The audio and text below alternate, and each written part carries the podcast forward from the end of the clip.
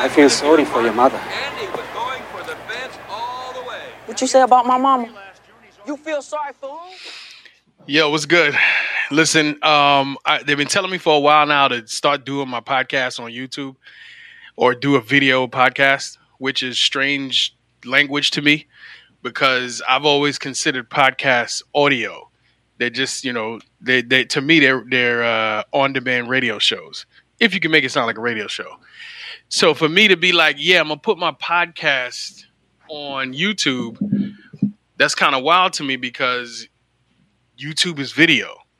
To me, when you take when you start adding video to your podcast, you're saying I'm doing a show. I'm doing some other kind of show. It's a different element. It's not necessarily a podcast, but you know, a lot of terms have been redefined lately, like the word literal. People like to redefine what literal actually means, but I digest. You know what I'm saying? Uh, let's just get into this real quick. I want to talk about why I feel sorry for your change request. Respectfully. Um, and let me tell you, so the, the, the website projectmanager.com, I believe it is, which has been out for a billion years. A, uh, I went looking for a change request template, and theirs was in a Word document. And you know, fine, whatever. You can you can make do. You can handle that. Um, but then on top of that, they had like a audit log or some some other thing that goes along with the change request, where I think you're supposed to fill out the information in the change request. You know, pass that Word document around, fill out the information in the, in the Word in the change request, then copy the information out of the change request and put it into this log so you can keep track of what's going on. Listen, will it work? Yes. Is it efficient? No. And again, this is these are this the project manager site has been around for forever. They're an authority. They're highly respected and put out great information. So for them to be recommending a Word document as the template instead of saying, you know, this is how you should do it instead, which is what I'm going to talk about here in a second. To me, that's that's not a knock on them. That is just showing how these folks in this industry think. They think these are the tools that we have at our fingertips if we pay for Microsoft 365. We got Word, we got PowerPoint, blah, blah, blah. Because we pay for Microsoft and these are the tools that we have, this is how we should do this. It's no fault of their own that one, they don't know about SharePoint, which may or may not be true. And two, they don't know how to use SharePoint, which may or may not be true. That's where I'm coming from. It's like I'm not knocking nobody. I'm just like, yo, you don't even know that this thing exists. So let me show you it exists and let me show you how to use it. That's what I'm here for. Ladies and gentlemen, welcome to the SharePoint Help Desk podcast. I am your host, Thurman Trotman, uh, or Therm, or Mr. SharePoint, as they now are calling me in the streets. You heard? um, listen, today I want to talk about five things, only five, because there's a million things, give or take, but only five that are killing your change request form and all your other quote forms that you put in a Word document. Um, so let's just let's just hop right into it. Number one, when you put a change request inside of a Word document template, uh, you have no control. When you pass that to somebody via email or they go download it off the site, once they start entering information into that, you are not in control anymore. They are now the Word document belongs to them. They're using it and they're going to put in the information however they want. You don't have control to make them to force them to put in the correct date format, which is going to be important when you start running reports. You don't have the ability to force them to give you certain information, you know, you know like um, required fields. Uh, so, like, let's say you are asking for, you know, a uh, a date that this change request was. Uh, not a date. A date is a bad example. More so like whatever you put on a change request. I probably should have done that preparation. but is a lot of times that you can get your change request back and people are missing information. You gain that control back when you use an actual tool that allows you to create a form like SharePoint. Um, misspellings. That's another one. A lot of people, a lot of times, will come in with your Word document and start misspelling things. You can avoid that by giving them instead a drop down where, like, it's a choice field on a form. It is 2023 if you are creating a, a form, if you're creating something that you need to collect information from uh, people with, you should be using a form. At minimum, you should be using. Um, I know there's a lot of people that use Google. Use a Google form. If you are paying for the Microsoft 365 suite, then use um, you can use uh, uh, Microsoft Forms, which is pretty much the same thing as Google Forms. And if you want to get a little fancy, which is what I recommend, you can. Well, actually, I don't recommend that. If you're trying to get quick and easy and to the point, and you don't have the support that you need, just use a Microsoft Form. It's not the best, but it's better than using a Word document. Next level, use SharePoint, a SharePoint list, which comes with a form. You get all of those things when you um, send out a form instead of sending out a Word document template. Number two, you don't have a way to quantify your results. If you do, you're doing it manually. Let's say that there's a approval process or an approval field on your change request form. You know, like at the bottom you'll say, you know, for office use only or something like that. And you have 10 change requests submitted right now. How do you easily tell which ones are approved and which ones are not? Are you moving them from folder to folder? Are you keeping them in two folders inside of your inbox? Are you deleting? Well, you're probably not deleting, but whatever your process is, it's hard. You know what I'm saying? Or, or not, it's hard. You're making it complicated for no reason. If you use a SharePoint list, which comes with a form, when they submit that information into the form, it automatically goes into a table, which is really the list. And on this list, you can quantify your results. You can see what's approved, what's not approved. You can see who submitted it, who didn't submit it. You can see what date they submitted it. You can see the details that they put into the change request. You can see all of this um, on that on that list, which allows you to quantify results. So when the boss comes checking, like, "Yo, where is where are we at with these change requests?" You can easily say, "Oh, we got 15 in the queue. Uh, three of them have already been approved. We're waiting on these other 12. We're going to review them at the next meeting." Meanwhile, your counterpart in some other uh, uh, office who's who's collecting change requests, you know what they're doing? Fumbling and bumbling and rumbling and scrumbling. Number two, I mean number three, my fault. Too much emailing. You know I'm against emailing. Stop with the emails that are unnecessary. Email is for communicating, not running processes. So if you say, hey, if so, if you're if you're someone on your team, someone on the project team says, hey, let me get that change request. When you send them an email, um, you have now, you know, I say this a million times, you have now made a copy of that change request form. So there's one sitting inside your inbox, and as soon as you send it to one other person, they now have a copy in their inbox. You're probably not going to send it to just one. You're going to be sending it all over the place to multiple people. Every time you send it out, you're sending a copy out.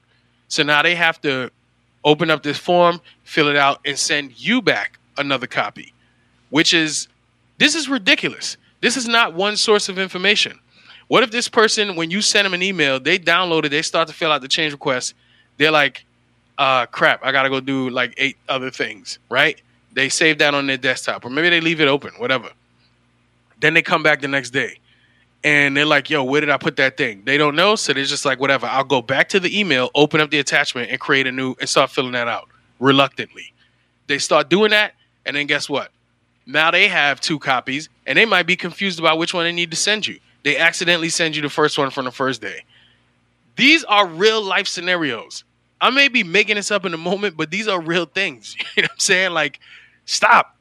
We don't want that. You know what I'm saying? Let's let's we're still gonna have problems no matter what we do, but let's lessen the probability of the types of problems that we're gonna have. All right. That's three, right? Yeah, so let's let's hop with number four. Um so you can't scan easily, right? Like you can't scan through these documents easily. So remember when I said uh as soon as you submit the change request that it goes inside of a table, aka the SharePoint list. When that goes inside of the SharePoint list, you can see the fields of information in the list. So let's say, for instance, when they submit the ch- uh, change request and they put in the change request details, a couple paragraphs of information, you can see that without opening the item. So now let's think about that if you did it with Word documents. Let's just say you were storing them inside of um, a library when you scan through that library, you won't be able to see the details of the request. You won't be able to see other fields inside of the request. You have to open each Word document and look through the, the fields in order to see the information in those Word documents, which, no. You know what I'm saying? We don't want that. Use a list. Use a SharePoint list, which comes with a form. And on that form, all of the fields that they put information into, you have access to them on the table once it goes inside of the list.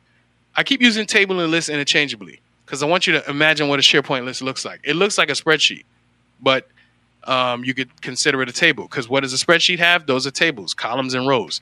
What does a SharePoint list have? Columns and rows. What do they have in common? You can call them tables. All right, let's go to number five. Um, there is no automation. Pardon me. There is no automation, right? So imagine you're sitting around getting emails from people with this Word document attached as they fill it out and send it back to you, right? What are you doing? You're now dragging and dropping them into your folders that are maybe you got a folder in your inbox called completed change requests. I'm sorry, I don't mean to laugh. Well, actually, I do mean to laugh. I just don't mean to be rude, is what I'm saying. So, um, you're dragging your files into a folder called complete change requests. And this can get crazy because I don't know, your project could get big, you can get a ton of change requests. So we don't want that. What if you could just send people to the list, which is on the site, and they submit their information and you automatically get an email? Wouldn't you prefer that type of email? Where you get an email that says, yo, um, a new change request has been submitted by this person. How beautiful is that? Because if you and, and then you could take that and maybe set up a rule that says anything that comes from here, then put it inside of this folder.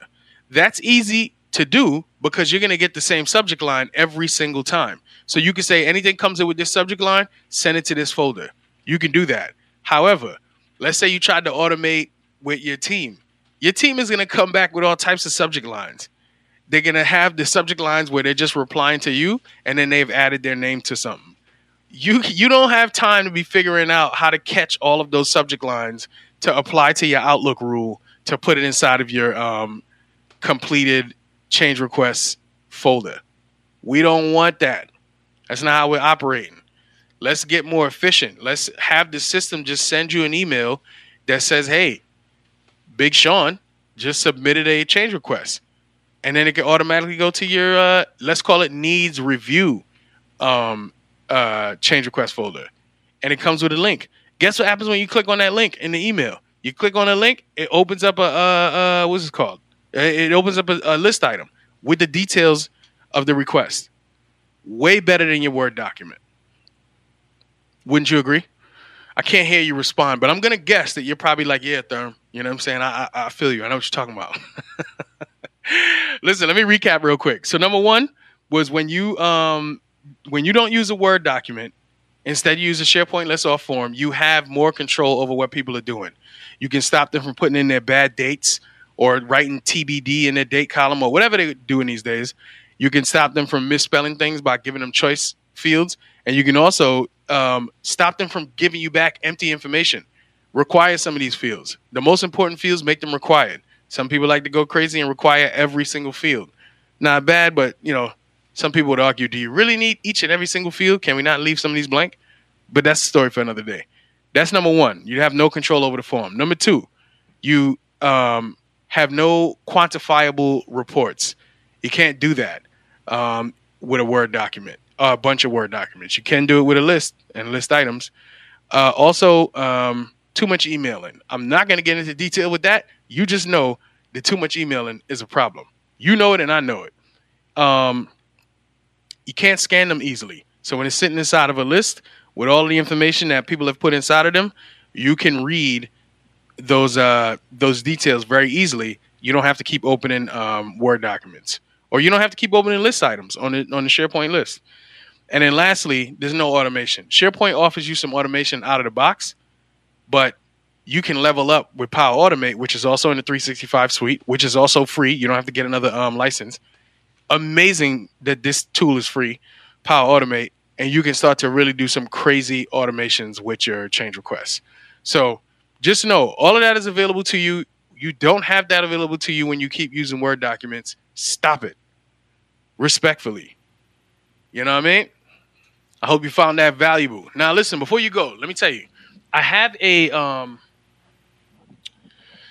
what's that called? I have a event. I have a workshop. I do a workshop every month. I got a workshop coming up this uh, December twentieth uh, at six p.m. Eastern. Normally, I do these on the weekend, but we're doing it on a weekday this time because you know we don't want to mess with nobody Christmas schedule and all that. So Make sure you come through. I'm talking about documents. The name of the the name of the workshop is Seven Gifts Under the SharePoint Tree, right? So come through. Come get these seven gifts. I'm gonna basically be doing. I'm gonna show you seven cool things that you could do inside of um, SharePoint with your documents. Way better than Google Drive. Way better than Dropbox. I promise you. Not even saying that those tools are weak. Those are dope tools. But I guarantee you, what I show you, you're gonna be like, wow because you can't do it in um, Dropbox and Google Drive. And then on top of that, Dropbox is a document library. I mean, not document library, but it's a document storage solution. Um, Google Drive, document storage solution. SharePoint libraries, document storage solution on one ginormous platform called SharePoint. So, oh, see, now this is a good reason now I'm on video. This there we go. Can't do a podcast episode without my phone going off. My apologies. This is SharePoint, right? And this is document libraries. And for those that can't see, what I'm showing you is my hands held up wide to show you that is the monstrosity of SharePoint.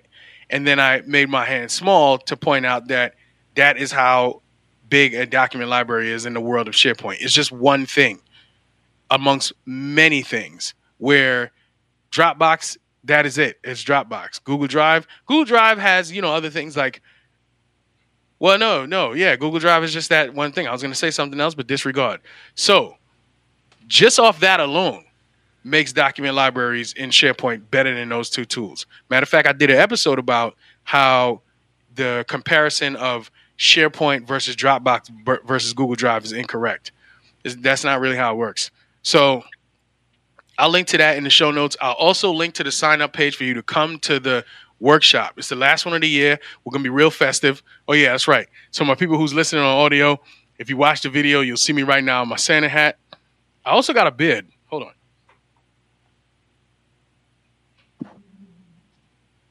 Right here. Sorry for those listening. Again, this is a, see, I gotta get out of I'm getting out of control.